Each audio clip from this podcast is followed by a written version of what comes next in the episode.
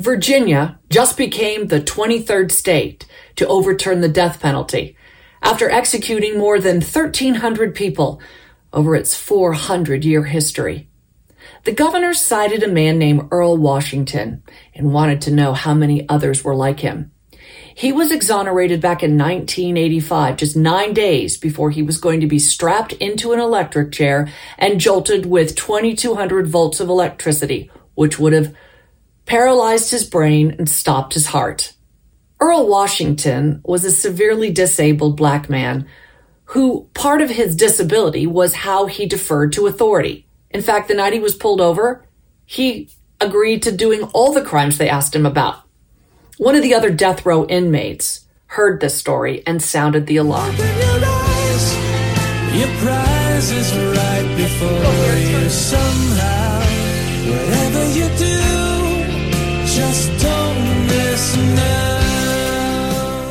Last year, Colorado became the 22nd state in the union to overturn capital punishment.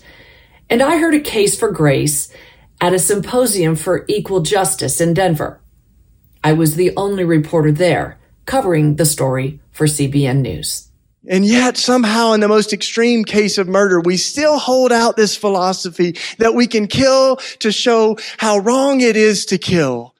Of course. Yes, I'll forgive. But I'm thinking I'll be out of here any minute. They're going to, they're continuing their investigation, find out I didn't do anything. I was home in bed. I have a roommate that knows that. I'll be out here any minute. Three different perspectives on the death penalty. And anytime we celebrate the death penalty, we undermine the very possibilities of redemption. Shane Claiborne is the author of Executing Grace. We, we contradict the Christ who said, I've not come for the healthy, but for the sick. Then she begins to scream out, Casson's bleeding. One could argue a sick young soul 23 years ago shot and killed the three year old son of Charletta Evans right now, I have taken on Raymond Johnson, the main shooter, as my son to work with him and to be there for him. You, you better get conviction of death penalty case because that gets you recognition. At all costs, at any cost, get a conviction. Ray Krone spent the prime of his life on death row before finally being exonerated thanks to new DNA evidence. He came back with a match. Came back with a match to a man that was currently serving a 10 year sentence for having sexually assaulted a child just a few months after the, the murder.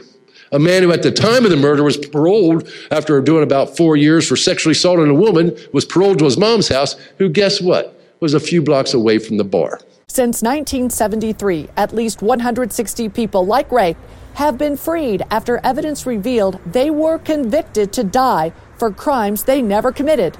These people will tell you these wrongful convictions cost them decades, wasted taxpayer dollars, and re traumatized the victims' families, while the real killers remain unaccountable. In Denver at the state capitol, Stephanie Riggs, CBN News.